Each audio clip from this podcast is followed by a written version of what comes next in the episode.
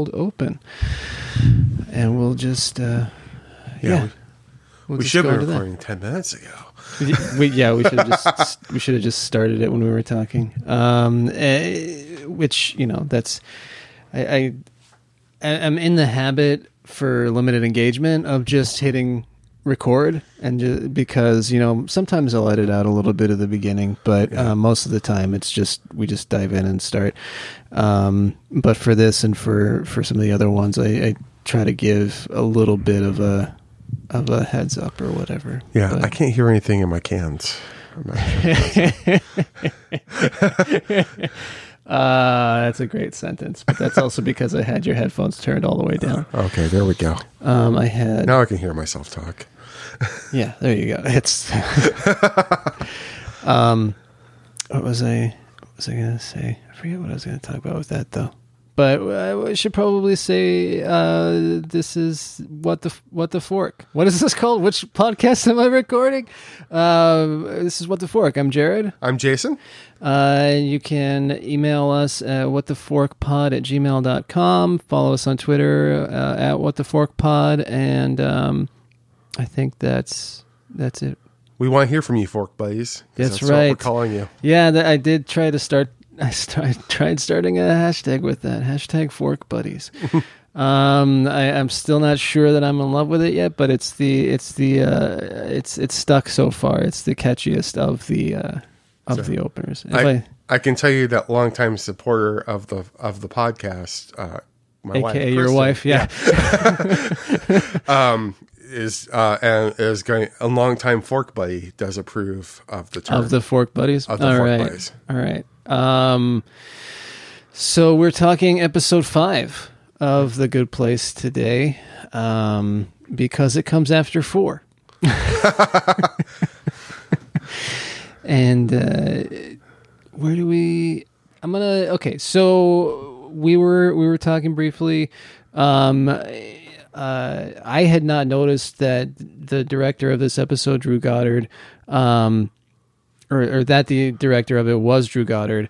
And why don't you talk about where people would hopefully know him from because Well- it's a fantastic film. Yeah, because so he, I think he got started writing for Whedon because I think he did it for, I think the last episode, last season of Buffy, and then the first couple, uh, or in the middle of Angel. But he kind of got, uh, he started directing. He directed this little film called The Cabin in the Woods, and that's pretty much all you should know because the more you know, uh, less you know about, the better. In case you haven't seen it, but it's definitely one of those movies that um, just kind of takes conventions and then turns them on their head. It might actually be my favorite Joss Whedon film. Yeah.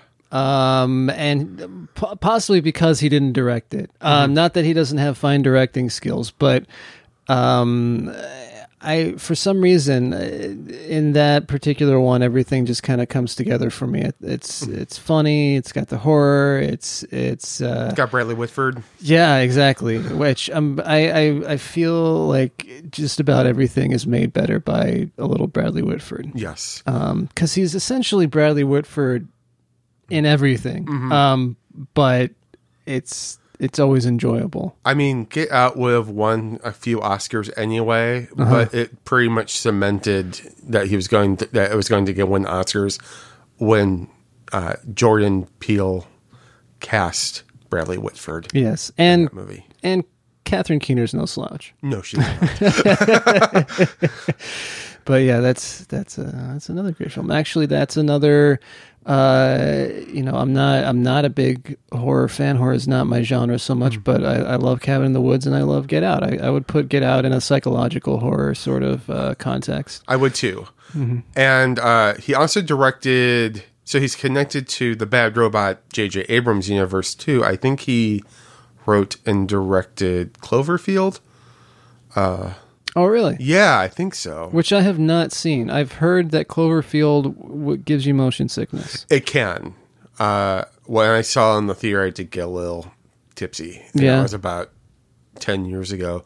However, that should not discourage you from watching 10 Cloverfield Lane, which has Drew Goddard, I think, had nothing to do with except for executive producing it. Is that the one that has John Goodman in it? Yes, And it's good. it's very good. Okay. And I think you can enjoy it without seeing The first. Clo- yeah, okay, because it is supposed to be. Is it the aftermath or whatever? It's I don't know enough about it. so apparently um, there are these alternate universes, so they're all connected uh, by this event that happens in the next movie, the Cloverfield Paradox, Okay. Mm. which is not good and you should avoid at all costs. Okay, good to know. Uh, um, but Cloverfield's all right. Uh, Cloverfield Paradox sucks, but in the middle there's Ten Cloverfield Lane, Hmm. uh, which I think I want to say did Damien Chazelle have something to do with too? I, I have something called the internet, and I can look it up. So, um, do you have one of those Googles? I have, I do have a Google. Okay, Um, 10 Cloverfield Lane, uh, which has an 89% rating on Rotten, Rotten Tomatoes. Uh, let's see. It's directed by Dan Trachtenberg. okay. I don't know I think much about Chazelle him. may have helped with the script. Apparently, he was in town yesterday as we were recording. Oh, As we- really? yeah, he uh, uh, he's promoting First Man, uh, the Neil Armstrong movie, and he apparently visited a friend of the podcast. Damien Bob- Chazelle, uh, he's one of the co-writers. He apparently got to visit Barbara Vandenberg yesterday. Ah, no kidding. Who is well? This this is actually probably going to come out a couple of weeks afterwards, but um, the limited engagement I'm posting this weekend is uh, is my talk with Barbara, who's a delightful person. Yeah, she is. Um, But yeah, so that's that's our our little rabbit hole. You know, it, it occurred to me um, that. Uh, uh, and I don't know if I want to do this or not. We'll see. It depends. I'm I'm one of those editors um, with the with the podcast that um, I, I like to to spend minimal time editing. But uh, I have heard that sometimes uh, people listening like a little timestamp of uh, of of when the actual episode discussion starts. Because I think our was it our second episode. I think we went for twenty minutes talking about things you know tangentially related to the Good Place before actually talking about the Good Place. So, well, the only reason why I even thought about Matt uh, uh, of um, Drew Goddard, anyways, because his other uh, his movie Bad Times at the El Royale came out yesterday as we're recording this. Have you seen any reviews of it yet? I'm a little nervous because sometimes films that look cool like that are just it's it's like I'm glad I didn't go see Hotel what was it Hotel Artemis or something. Uh, yeah, I didn't. I heard see, that was terrible. I didn't see that one, but apparently um, the reviews for Bad Times at the El Royale, Bad Times at the El Royale are very go from uh, good to uh, not or good but not as good as Cabin in the Woods. okay. which um, that's okay. Um, I think because I hold Cabin in the Woods in pretty high esteem. I'm Yeah, also told yeah. it's like two and a half hours. Uh, Bad Times at the Royale. Yeah. Um, I you know so I have a problem. I have I have a grammatical problem with having the and L next to each other because it's bad times at the the Royale, um, and that just that bugs me. It's an English thing, you know, bastardizing uh, Spanish and French names of things because if it begins with L, you already have the. You could have just called it Bad Times at El Royale. Um, so you know, if you're listening, producers of El Royale, you already have one minus um, from me. But um, I, I I I do I do love a Jeff Bridges film. Um, he to for for me. Um, I'm I'm gonna go on a little bit of a tangent because it's it's where my my head is at the the sort of rabbit hole of that. Um, uh, he's somebody who has a screen presence that makes up for a lot of what's wrong with a film, and it makes me think of I had just uh, Janelle and I went last weekend to see. Um, well, we saw a couple of films, but we saw one of them was The Old Man and the Gun, Oh, yeah. which has Robert Redford, and it's a great film that I would recommend regardless. But watching it, I'm like, fucking it's fucking Robert Redford. It's Yeah. like there's there are very few actors that you know are still working that have that sort of presence where as soon as they're on screen you're like that's that's Robert fucking Redford. Yes. Right there. Um, who is by far, along with Mr. Bridges Mm-hmm. and probably Bradley Cooper, uh, as far as modern actors go, and Daniel Craig, uh, probably is one of my favorites. I You know, I I I think that um that George Clooney has a little bit of that quality. oh yeah, for for me as far as you know that when they're on screen it's like you know that's that's no that's George Clooney that's you know they they have he has a little bit of that kind of old time Cary Grant quality yeah. I, I like actors like that who your your Robert Redford's, especially since again like like pretty much sixty nine to like. 79 for Robert Redford's career is just amazing. yeah yeah well I you know it's it's that that period of time in general is great for cinema but you also have the kind of concurrent um uh like great run for um Paul Newman Oh yeah. and you know some of sometimes they cross paths and it was i mean the sting and and butch cassidy and the sundance kid and um uh basically any any time they they managed to grace the screen together is just um was something amazing Oh. anyway Yes, that was a wonderful tangent. that yeah. Um, so you know, we were talking, and and I and I have to, you know, I, I we I think that we have slightly differing opinions on the on the on the merits of this episode. Maybe it, you you're saying to you it felt like kind of a filler episode. It did feel like kind of a filler episode to me, which is funny because it starts with a giant sinkhole. It does, yes. The sinkhole that won't repair itself. Yes. Um, eh, I I thought that there were some key things introduced here, though, um, and which we can talk about them as as we get to them. But I do, I I I, I think that there um, was a little bit less subtlety to it. It it it because partially because it starts out with um with the the blackboard basically and Chidi ta- talking about and describing utilitarianism. And um it's kind of like essentially saying our lesson for today is about yeah and um so did you know that there's actually something called utilitarianism.com No, I was not. um, well, there is. So it is. I, I thought it was interesting.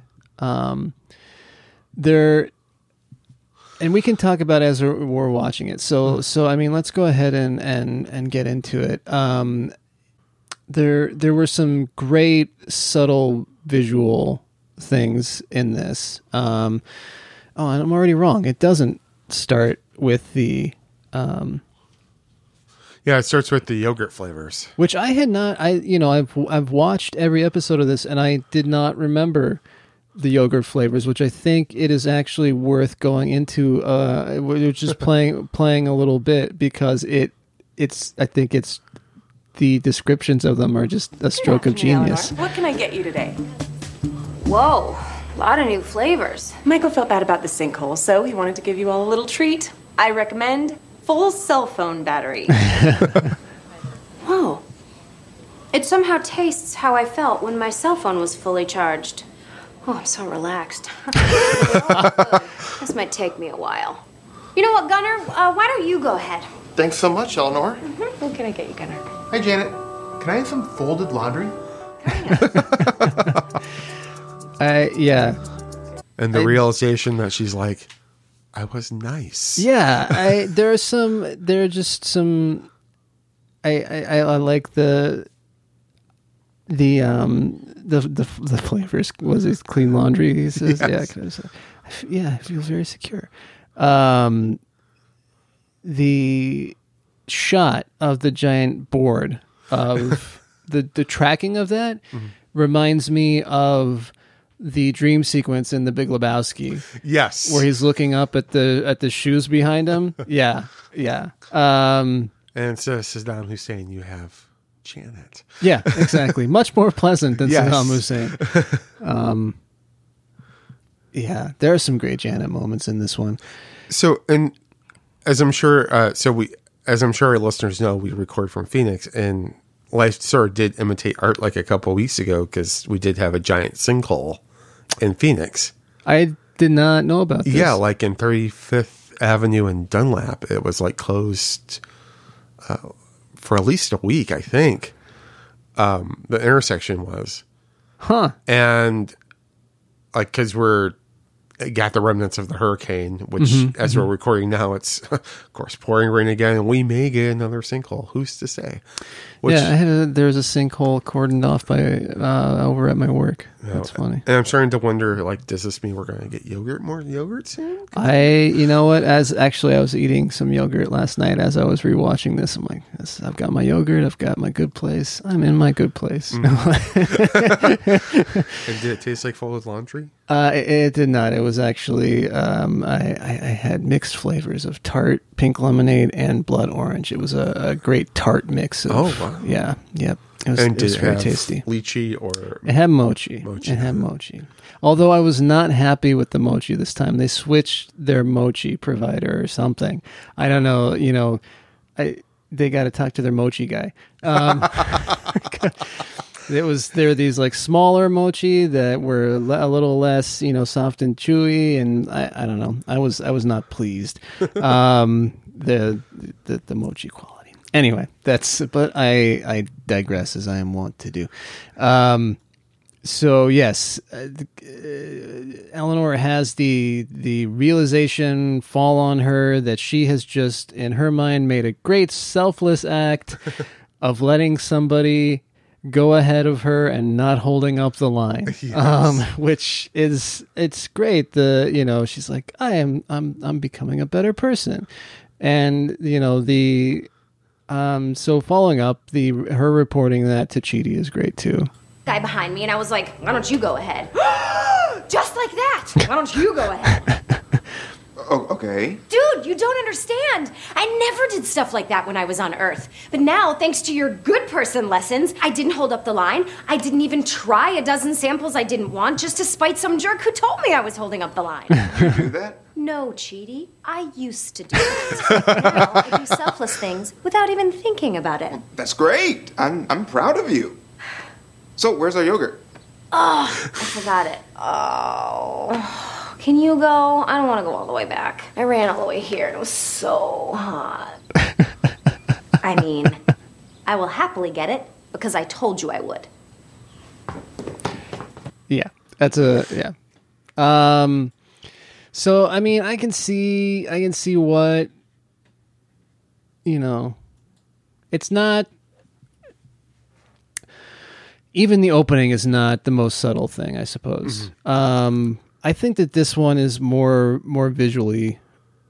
Uh, in places, it's more visually subtle, and and we'll we'll hit that, but um in other respects too there's this there is this sort of um uh you know bashing us over the head with the utilitarianism theme you know at, at with that one point uh the shot of eleanor sitting there with you know reading the the the book uh by john stuart mill right. um, and uh, do so. What what uh, do you do? You have um, I don't have any notes so much about utilitarian. Uh, I, I can't pronounce today. Uh, util, utilitarianism. utilitarianism. utilitarianism uh, so much. Um, just that uh, it's like the, but I don't have a time code for it. But I like it's very, and I didn't do much research into it, sadly, because it seemed pretty, like it seemed to be pretty summed up in by In. Chidi's- Yeah, Well, oh yeah, I did want to go ahead and, and talk about Jianyu's uh, per, uh, eerily appropriate example or something.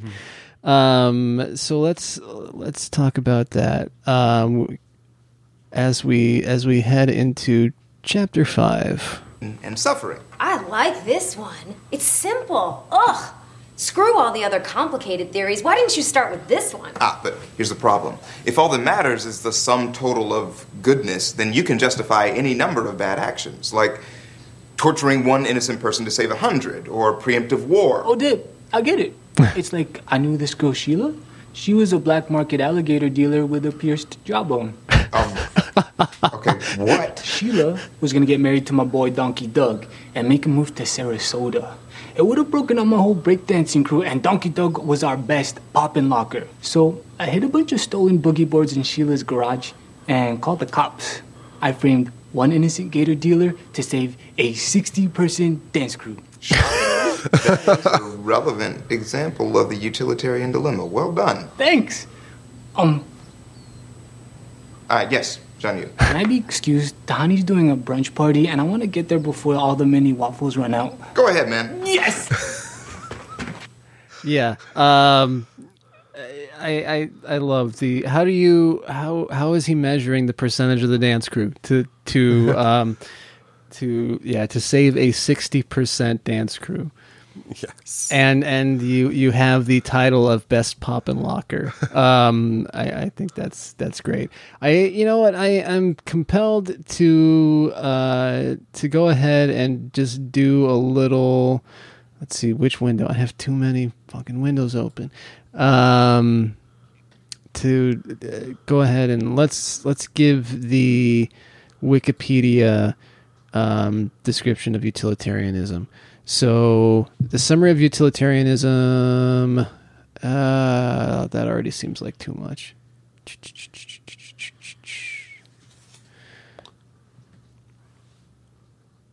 Okay, so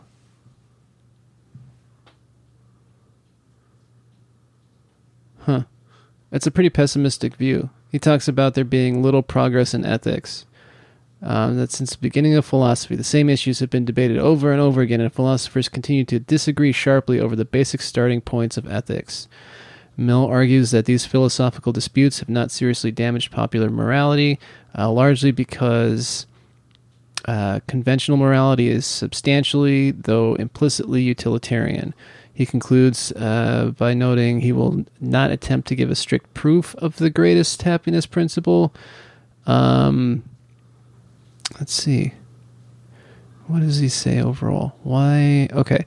So Mill believed that happiness or pleasure, which both, um, it, this refers to Jeremy Bentham, who I guess is um, uh, another person who, another philosopher who, uh, but but apparently not the best known utilitarianist. Um, so both Bentham and Mill equated pleasure with happiness, uh, and that it was the only thing humans do and uh, should desire for its own sake. That since happiness is the only intrinsic good, and since more happiness is preferable to less, the goal of the ethical life is to maximize happiness.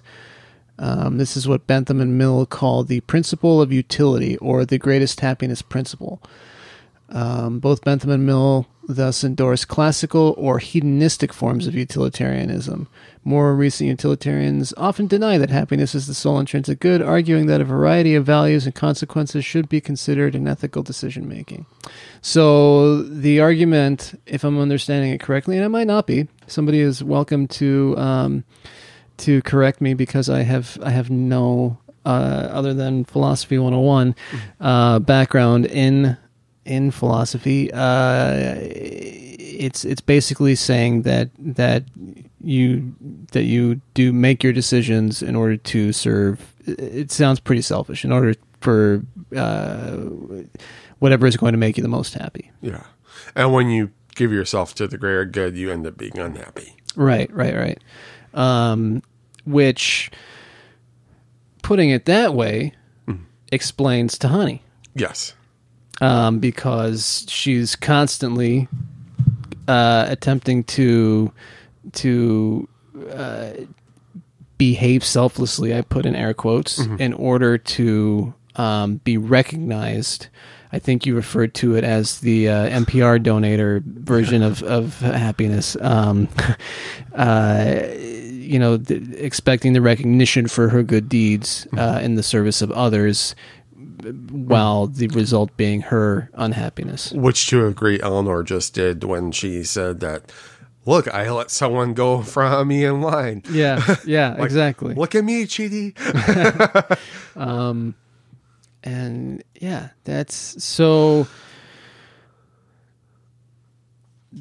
Like it's this- it is simple, but it's like you do get into a lot of ethical quandaries with this. Mm-hmm.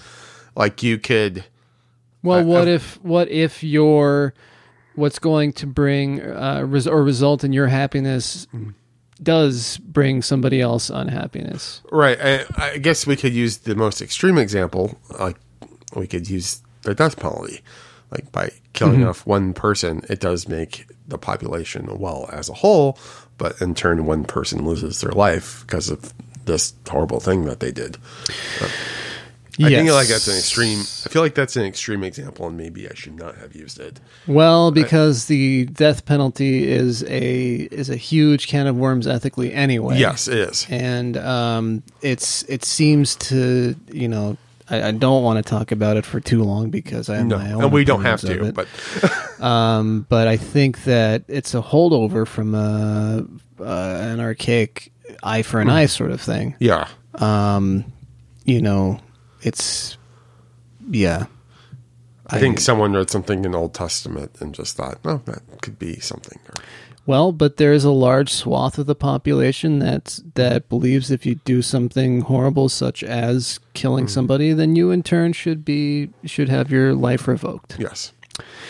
Um, that's not something that I personally agree with. I think that they're, you know, but um, I I- think that that that and one of the major reasons for disagreeing with that is that it it puts you in the position of not being any better than the person you're putting to death. Exactly.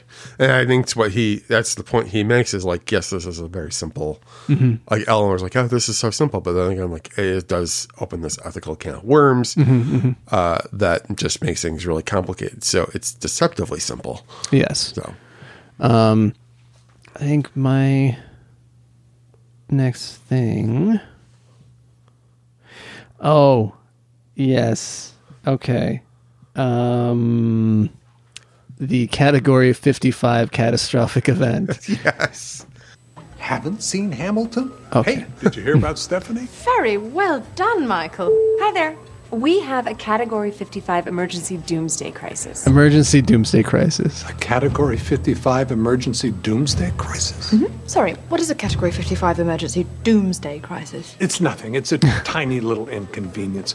Don, dear, could you show us to a private room where no one could see or hear us, even if I yell very loudly out of fear?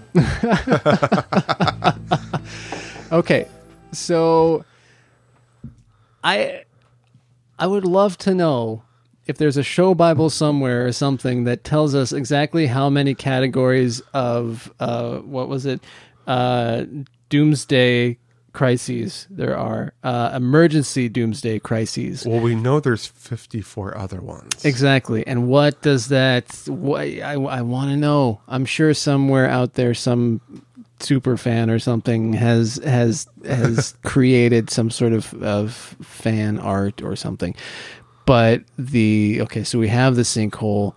The sinkhole is not closing and um I, I like so again, referring to some of the visual things in here, I love the projector being this like ominous black pyramid. Yes. Um, it, it it almost it, it seems uh, like the stuff of of of science fiction epic type stuff, like it, it, it like uh, Kubrick, Kub, uh, how do you say it? Kubrickian, Yes. uh, sort of thing, or or even uh, Stargate, maybe. Let's say Even, uh, or the cover of a Gary Numan album or some sort. Yes. Yeah. Yeah. Yeah. With with tons of voice modulation.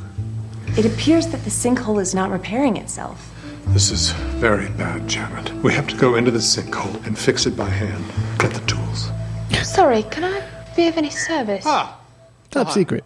Binsu. Complete technical no, manual. No, we're just having a slight problem with the enormous sinkhole. Yes, I meant to tell you. I walked past it last night and I, I actually saw it get a little bit bigger. Bigger? ah, well, that, that's so so normal. Uh, this is the reaction I have when things are incredibly mundane and expected. I'm going to leave now at my regular pace, as I do in most scenarios. Okay. The Ted Danson's acting nonchalant while freaking out is one of my favorite things throughout the show. The the tempting to keep things under wraps. This is uh, this is how I sound when things are completely okay. Um, yes. So we have now Tahani with the neighborhood complete technical manual neighborhood. So again, just insane OCD curiosity. Neighborhood is that supposed to be twelve thousand three hundred fifty-eight? So there are then uh, at least twelve thousand three hundred fifty-seven other neighborhoods, but there's a W. So what does the W stand for? Neighborhood one two three five eight W. West, which means there's Okay, that north. seems that that seemed um, well, it makes it much less interesting when you say it that way. That's my theory. It could just be code. So there could be there then would be a north, south, and and east. Yes. Hmm.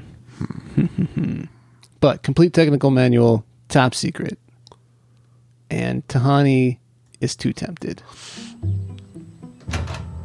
I like sneaky Tahani. Finally. Let's get back to it. Whip out that chalkboard, big boy. Show me what you're working with. Actually, I was going to head into town and pick up some blankets. Great. I'll grab my sweater. I can practice letting people cut in front of me. You know, uh, I just realized that I have blankets, so I'm going to take a nap using the several blankets that I already have. Good night. Ah, ah, ah, What's wrong? Out with it. I'm just tired, need a break. No big deal. The way you're talking to me right now, everything's cool. No big deal. I know that move. When I told a boyfriend something was no big deal, it meant anything from I just bought weed from your nephew to I secretly befriended your ex girlfriend last year. Things got out of hand and now I'm her bridesmaid. Wow.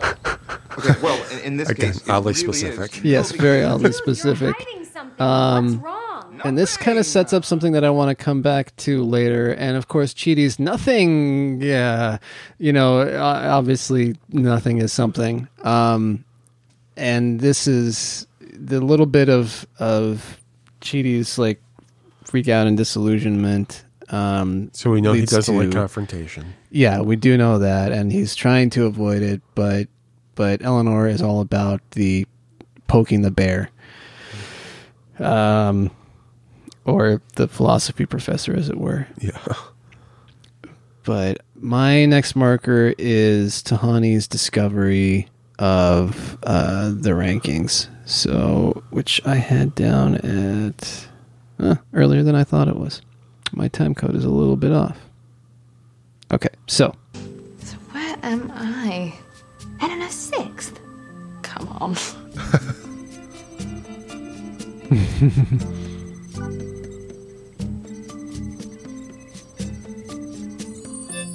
oh no. I'm second to last. Mummy, I made you this. It's the pretty bird we saw in the garden. Which is beautifully drawn, by the way. It's yeah. I made a bird as well. I worked in reflective alloy, holding up a mirror to mankind in its mistreatment of these defenseless animals. Excellent, Kamilah. I sense the influence of Brancusi and Kapoor. It seems you're moving out of your structural period and more into conceptual abstraction. Good eye, Mother. I grew tired of objective representation. I trust my audience. My birdie has a hat. Yes, well done, Tahani. What's wrong? Poor Tahani. What's wrong? What's wrong? Okay, so the fight. Stop doing that. Okay. What's fine. wrong? You want to know what's wrong? You are a full-time job. I wake up, there's Eleanor. I spend all day teaching. Eleanor, and then it's good night, Eleanor. Oh, this is a nice dream. My grandma's here. Wait, she's got Eleanor's face and tentacles for some reason. I thought you liked teaching me. So now I'm just some huge burden for you? Yes, of course you are. I am in paradise. I should be doing paradise things, like Paradise rolling things. out on Yes. the lake with a good bottle of wine, reading French poetry. That's your idea of paradise? You know, and I, I can't stop helping you because then I am shirking my ethical duty. It's an impossible position. You know what? If you're so stressed from writing on a chalkboard, why don't you just leave? We can pretend to be soulmates in public, but other than that, we don't have to see each other. Fine with me. I'll move out right now. Fine. Good afternoon.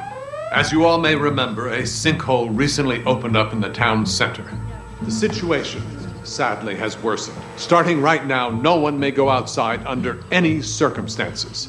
Leaving your homes could result in catastrophic damage to you and to the very fabric of the universe. Okay, bye. Both just stay here. Yes.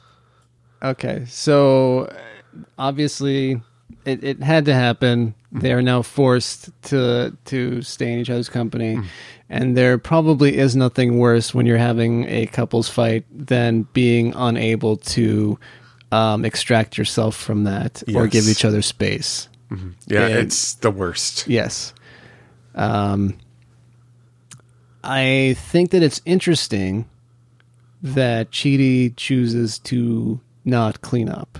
That is like his form of protest. Uh, the fact that he's not doing the dishes. So there is an empty yogurt cup there, I'm noticing right now.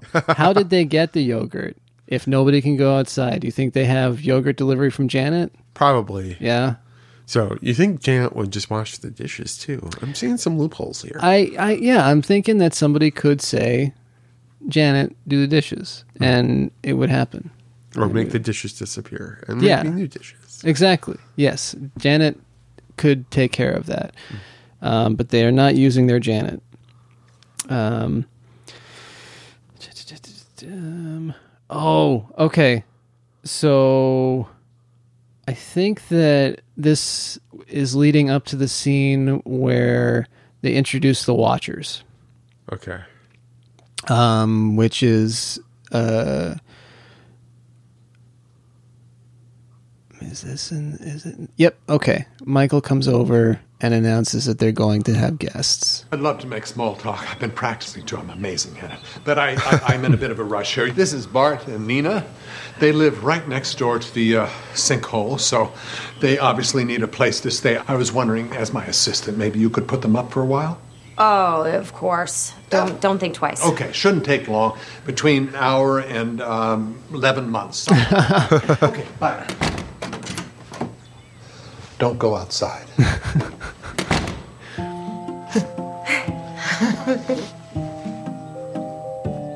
Hello, everyone, and welcome to day three Okay. of our brunch siege. Brunch I stayed up siege. all night to plan a full day of fun activities. This is one of my favorite things throughout the entire episode mm. is in the background Jason coming along and trying to like grab the mini waffles without anybody noticing. Yes. It's just it's absolutely awesome and like the look on his face like trying to be very nonchalant about it that that very subtle background like you know focus on Tahani but then out of the corner you see Jason come in and take waffles and I can't say I blame him. No. Just because, I mean, waffles are already pretty good as is. And I don't know, did you look at those waffles? Like, They they look pretty good. Oh, yeah, I'm actually really hungry right now because I had not had a chance to eat yet today. Uh, so continuing on with Tahani's brunch siege. Is that what she Yes, called it? Brunch it siege. day three. Day three. Um. Okay. Just check the schedule I made. Honey, you are truly the best. Yes, you would think so. Still second to last. Wait. Okay. I got to go back and see what that what that name was. oh, the name she's above. Yeah. Glenn Mark. Glenn Mart Remph. William Xavier is right above her. Okay, so anyway, I, I, I thought it said something that I, that doesn't seem like a real name, Mart Remph. No.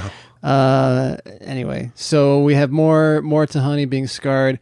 I, I we don't need to watch it, but I think that um, so there's an exaggeration here. But anybody who has had a sibling invariably the uh, parents will focus on one over the other. Yes. Um, and and end up, um, you know, causing uh, whether or not they're aware of it, causing causing a, a competition and rivalry, um, and scarring them for life. Yes. At least the one that they're choosing not to favor, Mhm. which is it's uh, uh, because is it? Are we told at, some point who is the older sister? Is it Tahani or? No, I at least not in this episode. We know that she is the second favorite. Actually, you know what? I take that back. So based, at least based on in the first scene between them, uh, or or with them, um, Tahani's sister is, is pretty clearly the older of Yeah. the two. Um, and it usually, at least in in uh, my experience, or or what has been related to me, is that the younger kid gets all the breaks.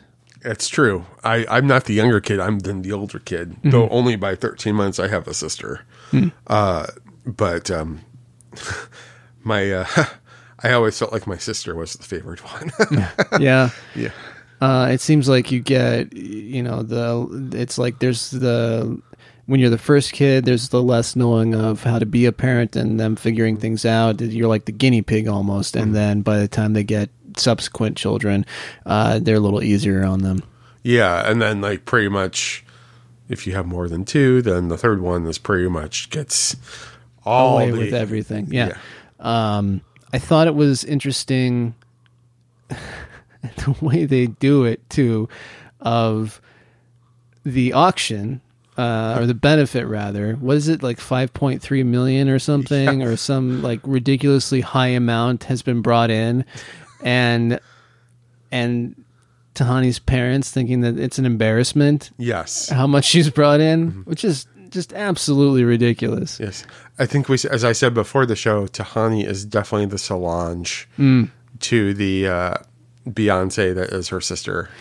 Uh, yeah, absolutely. And um, Which Solange, like I like Solange as an artist. Mhm. Uh, I think she's great. Um, I probably like her in some ways that I don't like Beyonce because who does not like Beyonce? I have no opinion of Beyonce whatsoever. Oh, uh, I mean, she's just rules the world. I, I'm, I drink that Kool Aid. You you drank the Beyonce Kool I drank the Beyonce Kool Aid. She's and Jay Z too. oh, Jay Z. Don't even get me started on Hova, man. Yeah, yeah. I um, I think Jay Z is amazing. I Really? just um, I even more so as he gets more introspective with his lyrics Hmm. as he starts like in the night so not to get off on a tangent but so like in the mid 90s when it was still he rapped about being the gangsta and, i think as he went into his first retirement he um, realized I think it to a point that there was much more going on Mhm. that he wanted to do something bigger and Wait, did you say his first retirement? yeah so he retired I think in 04 with the Black album that Uh-huh. was his retirement Okay. he said he was going to leave the game but then he got pulled back in because Oh yeah, because every time every time you they, you you get out, they they pull you back in. That's true. and I'm being very general and Mhm. about this, but especially with his last album, 444, which he talks about his inf- his supposed infidelity with Beyonce. Oh. Um, I there's just it's clever, it's introspective. It definitely comes from a real and authentic place. As Hmm. was, as I never thought once thought he did. He's always come from this authentic place, but I there's just something there's just something about working in a genre where you're supposed to be tough and menacing and all these things and then to be 20 years later to show yourself as vulnerable and fallible Hmm. uh, i find that career trajectory and that artistic trajectory just amazing and when I I got to see him live last year before he toured with Beyonce, and just you could tell like there were some times when he was doing his new stuff that he just felt very vulnerable about Hmm. just opening himself up like that to a arena of 40,000 people whereas he was definitely right at home when doing the gangsta stuff doing the Gotcha. um but I um I'm definitely and Kanye used to be that way too uh, I think he learned a lot from the Kanye book and then gladly he departed that book when Mhm, mhm. about 5 years ago Well, Kanye's departed something. Yeah, Don- Kanye's possibly departed the reality. yeah. Uh, but yeah, it's interesting. I, I honestly, I, I, I have uh, no negative opinion of Mm-hmm. of Jay Z or Beyonce or Solange for that matter. Mm-hmm. I have no opinion because somehow I've just not paid attention to any of it. Um, but the way you're describing Jay Z's progression, it actually interests me. So I'll have to, I'll have to check that out for myself.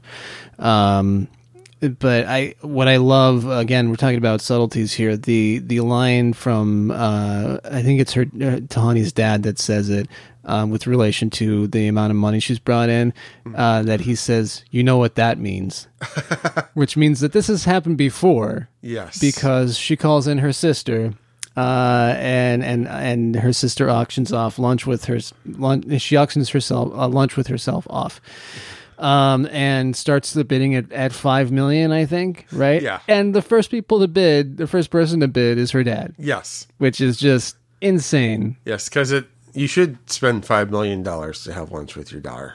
Uh yeah. Yeah. Yeah. Um and the the fact that they had it to give. I you know, I I do I, yeah, I do I do like what's going on in this episode and and the background on Tahani. You know what this reminds me of um to, you know, it, it seems like there are certain motifs that get um that get passed around between shows, whether it's the documentary style of of storytelling, such as you know, The Office, sort of. Well, the British Office started it, and and of course the the U.S. Office uh, kept that going, and then Parks of Recreation used that device as well. Um, did I say Parks of Recreation because it's and. Um, uh, and uh, and Modern Family uses it as well. Yeah. Um, and then there's this sort of uh, um, backstory for the characters that's told in flashbacks that is is not certainly brand new, but the way of of of um, the way of doing it, of integrating it into the show, um, I th- I feel like was sort of started with um, at least in contemporarily with uh, Orange is the New Black. I've never seen this show. Huh. I- Interesting. I, am a yeah, I couple seasons behind on it, but um, but yeah, it's it's it's in that, and then and then here as well. Um, I think it's it's used very well here, uh, and I don't mind that it's a device that's used in another show. I, I even even Kimmy Schmidt uses it. Yes. um, And to great Nine-Nine effect as well. Yeah, Brooklyn Nine Nine does, does too. to a degree. Yeah, um, but it's it's you know when you start uh, you know rewatching things like this, it's interesting to to think about. Oh, like you know that's not even if the show itself has a lot of originality to it and sets itself apart in other ways, whether it's the writing or the acting. Some of the devices are are pretty pervasive in current Yeah. television. It's it's like we were saying when we did the episode before this one with the Cheers, Mhm, mhm. like how it just Cheers kind of established this new template, and everyone just kind of adapts it to their, Yeah. to, to their storytelling needs. Yeah, who is the norm? Who is the uh, Yeah. the Carla? Who is who's going to be the the Sam? Yeah. And the fact that these sitcoms don't have to just be these single 22 minute individual stories that they can Mhm. go over like a long amount of time. Yeah, that there can be an arc to it. Yeah. exactly. So, which I yeah, pri- was that um, and I, I haven't watched Cheers in years. Was, was is that one where there there were uh, stories that continued over a multi episode arc? Yeah, there were um at least there weren't like stories so as a, as a season wore on, which uh as I should mention it, I did complete my Cheers rewatch all 275 episodes. I'm sorry, I, the balloons aren't rigged to come down. I know. I'm real I'm strangely proud of this. It's I I kind of uh, you know I I get that when you embark on a journey, you know, at uh, especially uh, a binge journey that you've gotten to the end of something. I mean, there are so many shows that I've started and I've not finished. I have yet to finish Mindhunter or any of these other shows, but Mhm. here I am. I have finished 275 episodes of Cheers. But um, there were, um, like, especially towards the later seasons, like Sam wanted to have a child with Rebecca. Mhm. So there'd be these individual compartmentalized stories that were part of a bigger picture. Mhm. Um, and even towards the end, Sam realizes um, that he is a sex addict and has this very real moment. Mhm. Uh, and then only to have it upended by the arrival of Diane into his life again towards Mhm. the last episode. Yeah. No, it's it's funny that it's like it took like 11 years for him to realize this that he may have a problem. Yeah. but uh it seems to but uh yeah, they would just kind of think just very similarly like every other uh, like 30 rocks and other things they would just seem to have like these little storylines that would just kind of move around and especially with Carla Mhm. Carla would too, like with her having kids, and I think she had like four kids during the series, and uh, her husband, like a Lebec, and Right. and sleeping with John Hill, and Mhm. Like it just seemed to kind of have that too. And even towards the end too, they kind of wrapped it all together. Right. Carla's husband comes back to visit, and uh, um, Diane comes back to visit, and all these little little characters from the early seasons kind of come back at the end, Mhm. just kind of wrap things up. Now there's um there there's a lot less of that in Frasier, I think. Okay. Um which you know you mentioned that that you'll embark on that next. I I it would be an interesting exercise I think to watch from the beginning of Cheers through the end of Frasier because you're watching what, like 23 seasons of television. Yeah. Um yeah. Is is Kelsey Grammer still like uh, holding the record for the the longest running character He's gotta be in television? He's gotta be because he played it from like eighty five. Because he didn't come in until the third season, Mhm. and then he's been playing him pretty much straight. Yeah, because as soon as Cheers ended, Frasier started. Right, right, right. The other, so the other funny thing too about the last season of Cheers is both John Mahoney and Peri Gilpin show up. Oh, huh. But as different character, like, Mm. like Not who they are in Frasier. Yeah, because in and Cheers, John Mahoney is like this ad man who Mm. tries to write a jingles cheer, and everything he writes ends up being something like "Old McDonald Have Fun." That's pretty funny. Peri Gilpin shows up as a reporter reporting on Woody's run for city council, Ah. and thinks Yes, he's the course. most brilliant politician ever. um the there's it actually bothers me a little bit the the lack of i think there there are some arcs as far as characters go uh with with with um with Niles and and Maris and their relationship um, that goes through that uh, and the ending of it, of course, and um, the the the relationship with Daphne that runs all the way through it too.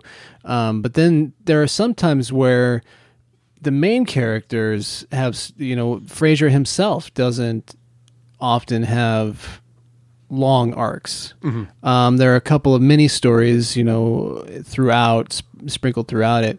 Um, but in as far as um, and you know they have some returning characters and so forth, but it, it's a little more to me like uh, like Seinfeld was, and it's compart. You know, each episode is pretty compartmentalized, and Mhm. it, you know, except for a, a few arcs here and there, you Yeah. can just jump in wherever. like George with Susan. I don't Mhm. think you need to know like last season that there was a character named Susan, but Right.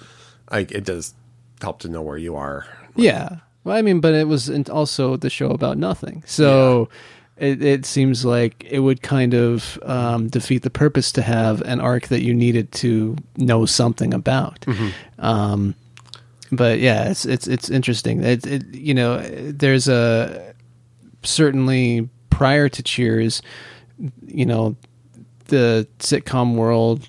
Um, what was I gonna? I was gonna say something else about Frasier. I'll, I'll round back to that in a sec. Um, the uh, like just this old um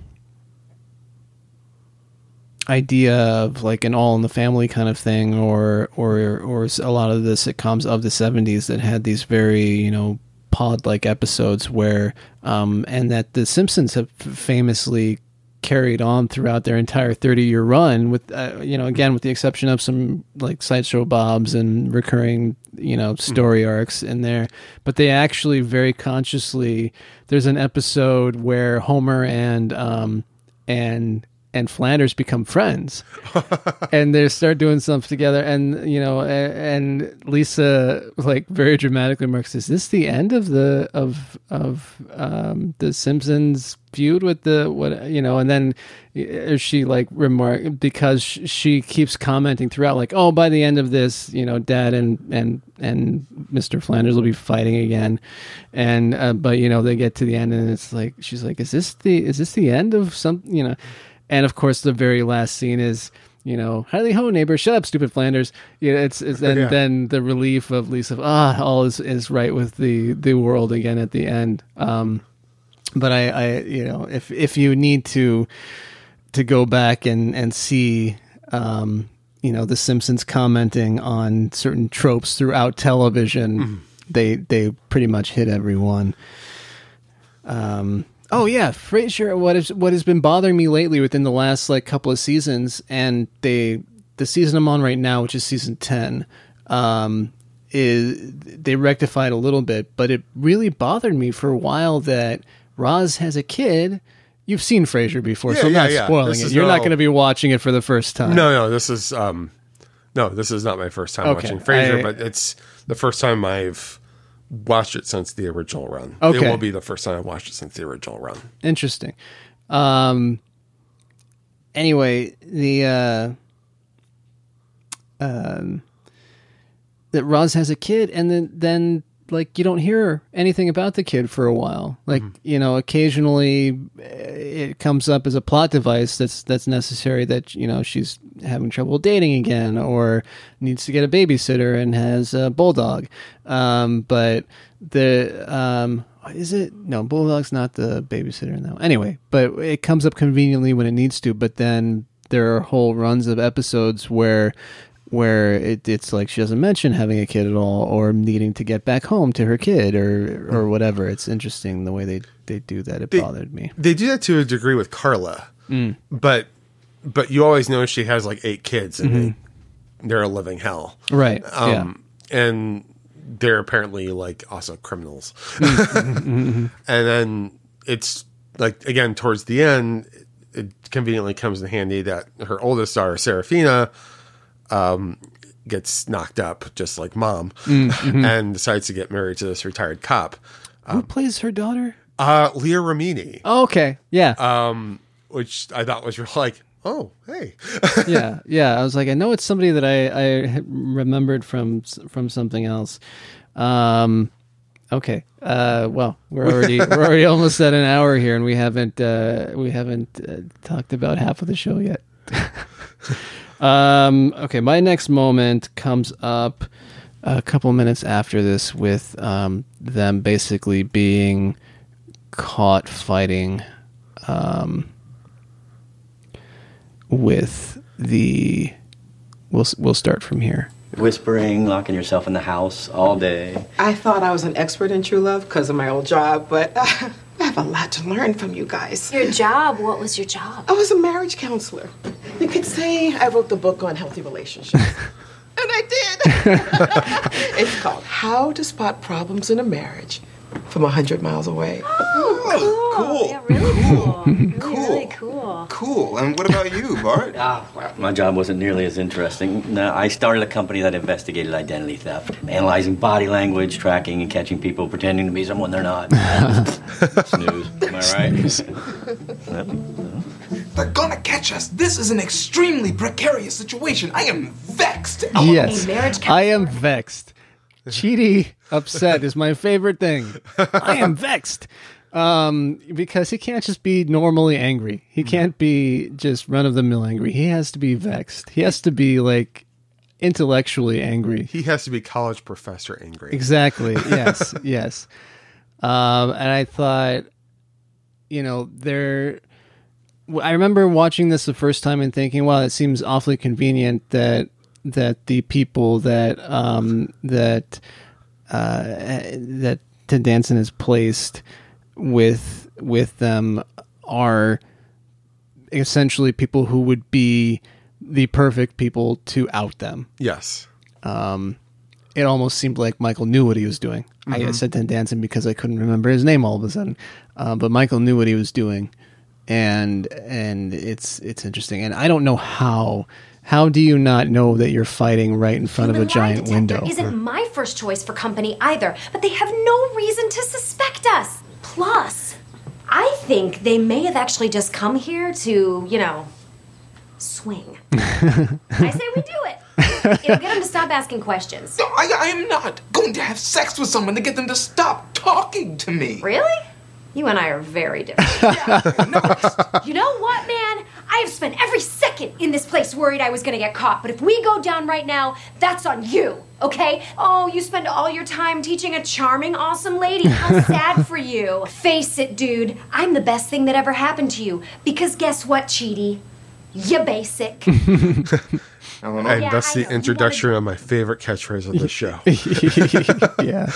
Do that thing where we're arguing and fighting, but then suddenly it's like, whoa, this is hot, and we start making out, dream on, or whatever. Fine, let's just do it. No, Eleanor, look.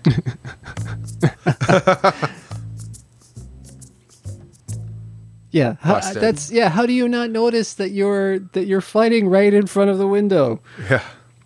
Um. All right. So, how much of that did you hear? We couldn't hear you, but I am an expert in nonverbal communication, and it is clear. You are in conflict. We're not judging you. this has been a tough couple of weeks. I'm sure the, the stress of the sinkhole has caused lots of soulmate squabbles. Yes, that's what it is.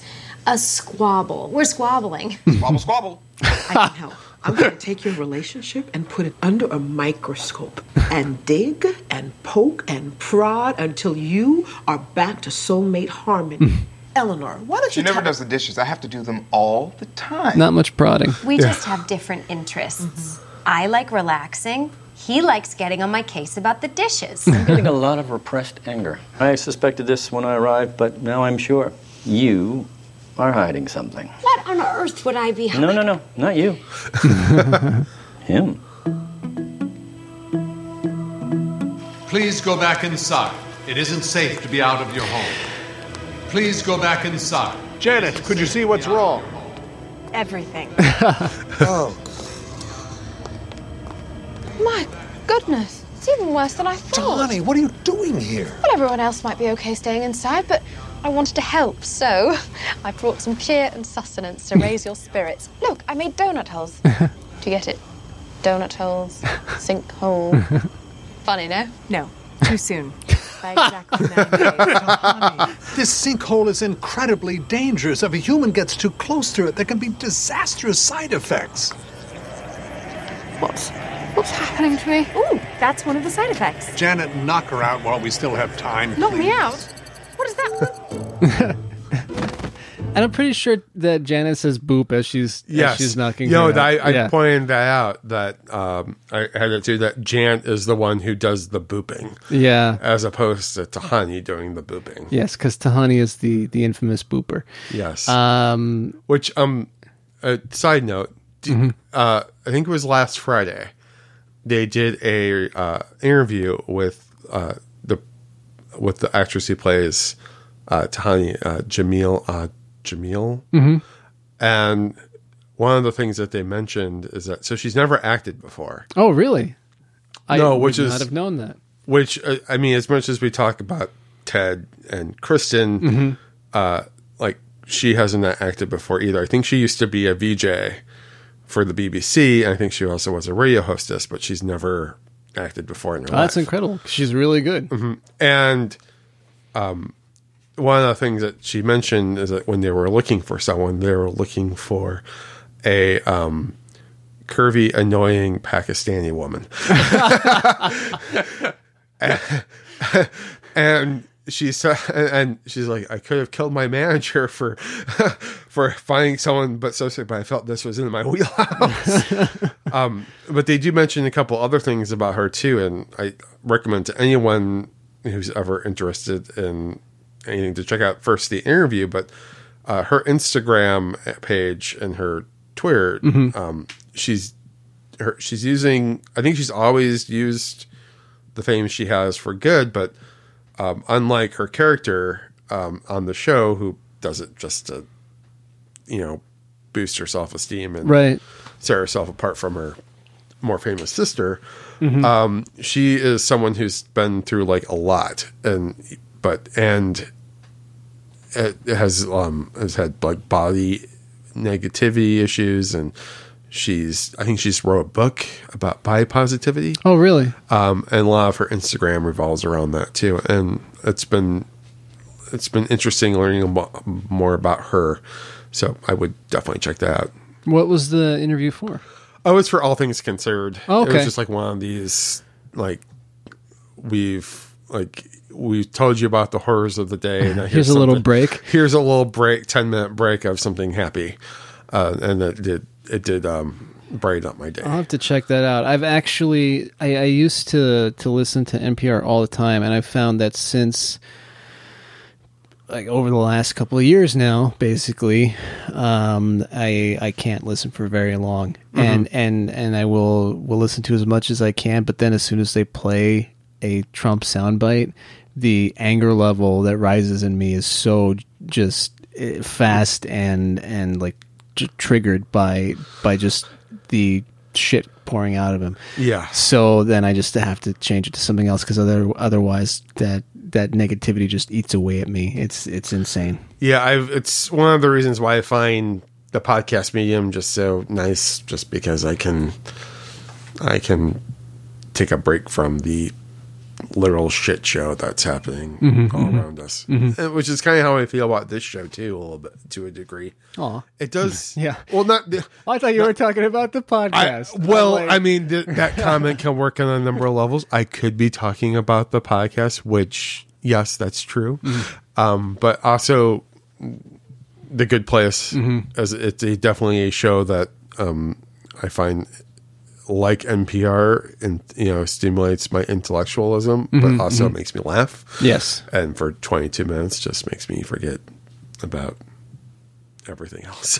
yeah, yeah, it is good for that. Um, while eh, being, I think, as you were mentioning, intellectually stimulating and and and having something of of of value to it outside of just the the humor, which humor eh, I, is hugely valuable on its own anyway. Um, I I wrote all this stuff down, and there's some of it that I can't read. We we must have already talked about this this uh, scene that I um uh oh we kind of laughed through it, but what that's what it says because I thought that this said the snow is nine days. But it doesn't. It says too soon by nine days, and the Janet's specificity of the you know isn't isn't that funny? Like no, too soon by nine days. Yeah, um, that there is actually a measure of time for which something is too soon by, I think is fantastic. Um, this is. Have you seen Roxanne? the Steve The Martin, Steve movie? Martin classic. Yes. Yes, I, I haven't watched it in a good decade, but yeah, I have seen it many times. hmm Um, but that that reminds me my inability to read my own handwriting um, and thinking it was something else. That there's that great scene on the porch where where Steve Martin is out there and Daryl Hannah's already shut the door on him and he says five more seconds and I'm leaving. And she opens the door and says what did you say? And he's like five more seconds and I'm leaving. And she says oh and then goes to close the door again. He's like wait what did you think I said? And she says earn more sessions by sleeving and He's like, "What does that mean?" He's like, "She's like, I don't know. That's why I opened the door to find out." Yes, good, good old Steve Martin.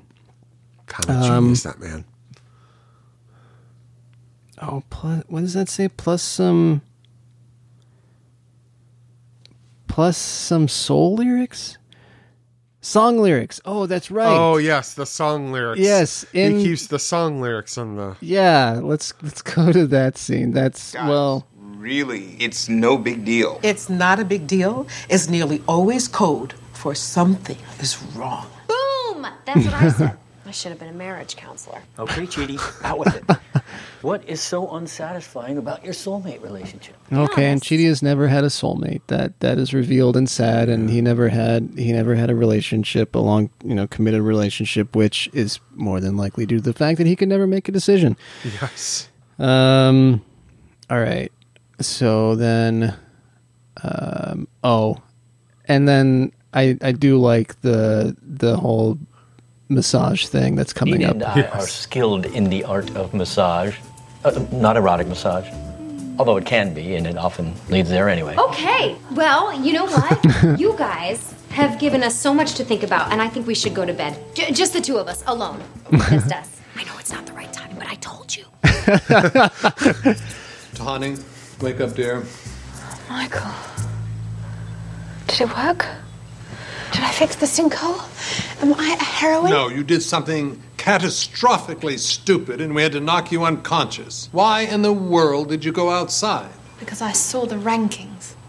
The manual. That manual is only meant to be seen by architects and janets. It's got some very Architects and sensitive janets. material, plus some song lyrics I've been working on, and I'd rather not let people see those until they're finished. but anyway, why did I just love that line. unravel you so? A little more revealed about about uh, Michael. I'm so sorry to hear of your parents passing. Please, bear This was with me actually sad. the last will Yes, this made me. To Kamilah, we have left 68 million pounds, the home in Kensington, their yacht, and other assorted weekend boats. Assorted weekend boats. Yes. Favorite child. There's still quite a lot of uh, money and property that goes to you. There is one issue, however. They have um, spelled your name incorrectly in the will. Yeah. To be kidding me. It says we bequeath the rest of our estate to Tahini, like the sauce. Do you know what? I don't want the money. My sister can have it all. My whole life I have lived in your shadow, but now I'm going to step out of it. I am going to reach heights of success and sophistication that you can only dream of. Your cardigan's on inside out. I know! It's a new trend that I'm starting. Just one example of how I'm going to step out of your shadow. I'm sorry that I looked at the rankings, Michael. But I just don't understand how I'm so low. My entire life I have tried to be extraordinary, but it just never seemed to be enough. Ah, and you thought you could increase your ranking by helping us fix the sinkhole. Tahani, the point of evaluations stop the moment you die, but also, out of literally billions, you are one of the most remarkable people on earth. You have nothing left to prove to anyone. Hi there. The sinkhole has begun to repair itself. It has? Could it be? But how? Did I? Tahani saved No, the no, U. no, still not you. You had nothing to do with it.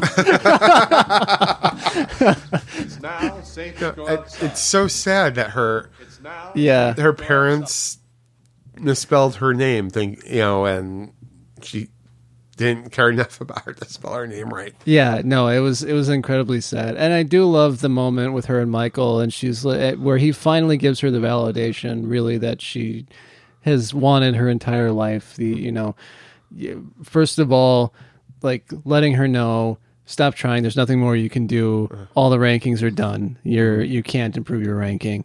But you know, telling her how you know she is uh, validated by being chosen from uh, billions of people, Which- and which is also telling we'll be telling in future episodes because if this if the rankings are set Mhm.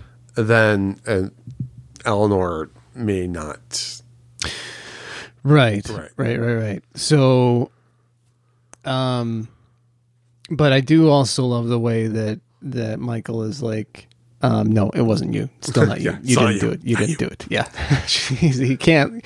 And yeah, Tahani's face in that is fantastic. The ugh, you know can't even let me have this this moment.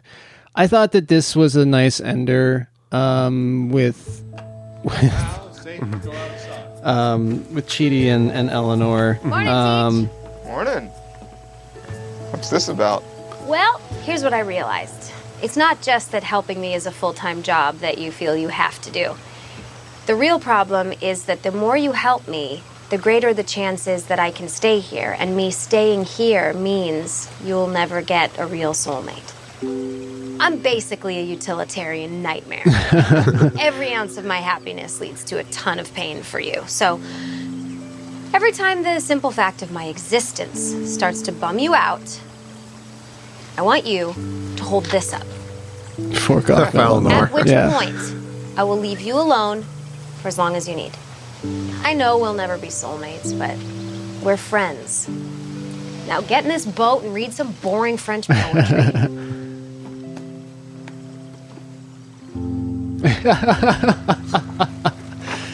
Chidi's happy face is, is fantastic. I, I, I've never actually done this before. This is this is a theoretical fantasy. How do you row a boat? Good as new. Go ahead if you want. Just here. Woo!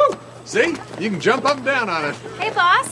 So you fixed the sinkhole? Yep, good as new. Crisis averted. Everybody have a wonderful day because I fixed the sinkhole. I didn't fix the sinkhole. Sorry? I tried and I tried, but nothing worked. And then all of a sudden, this morning, out of the blue, just whoop, it just closed over. Huh. Huh. How about that?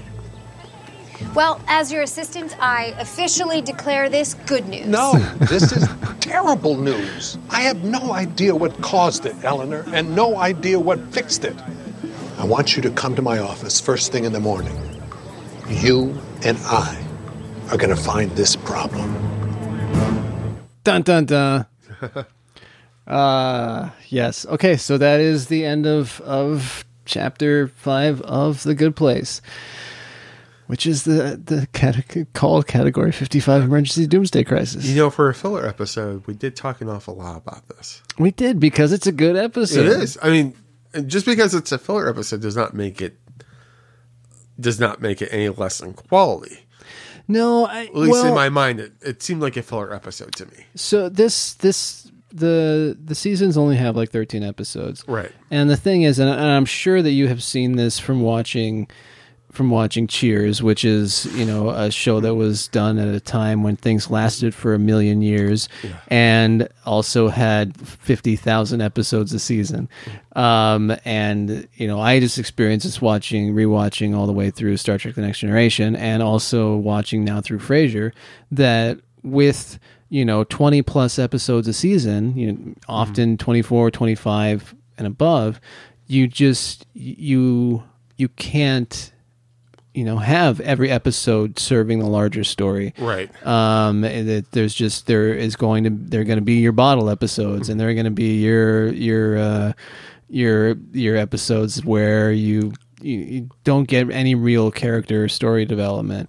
And this episode pretty much you know it doesn't really develop much outside of getting to know more about Tahani.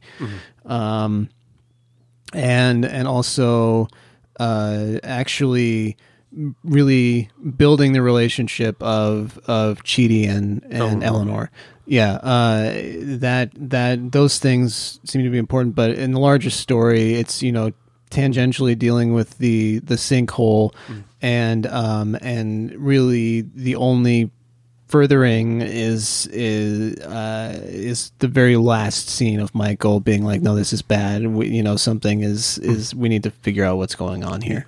Yeah, it's um X Files is really good at this, where like there are those story episodes that serve the conspiracy, Mhm.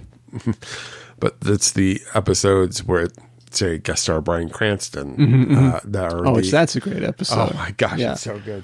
That um those are the ones that people remember the most anyway. Mhm. Uh, that are these little condensed episodes that um work out that uh, actually are the ones that you remember the most because I think everyone remembers that episode. I forget the name of it, but It's but yeah, I mean it's essentially speed, right?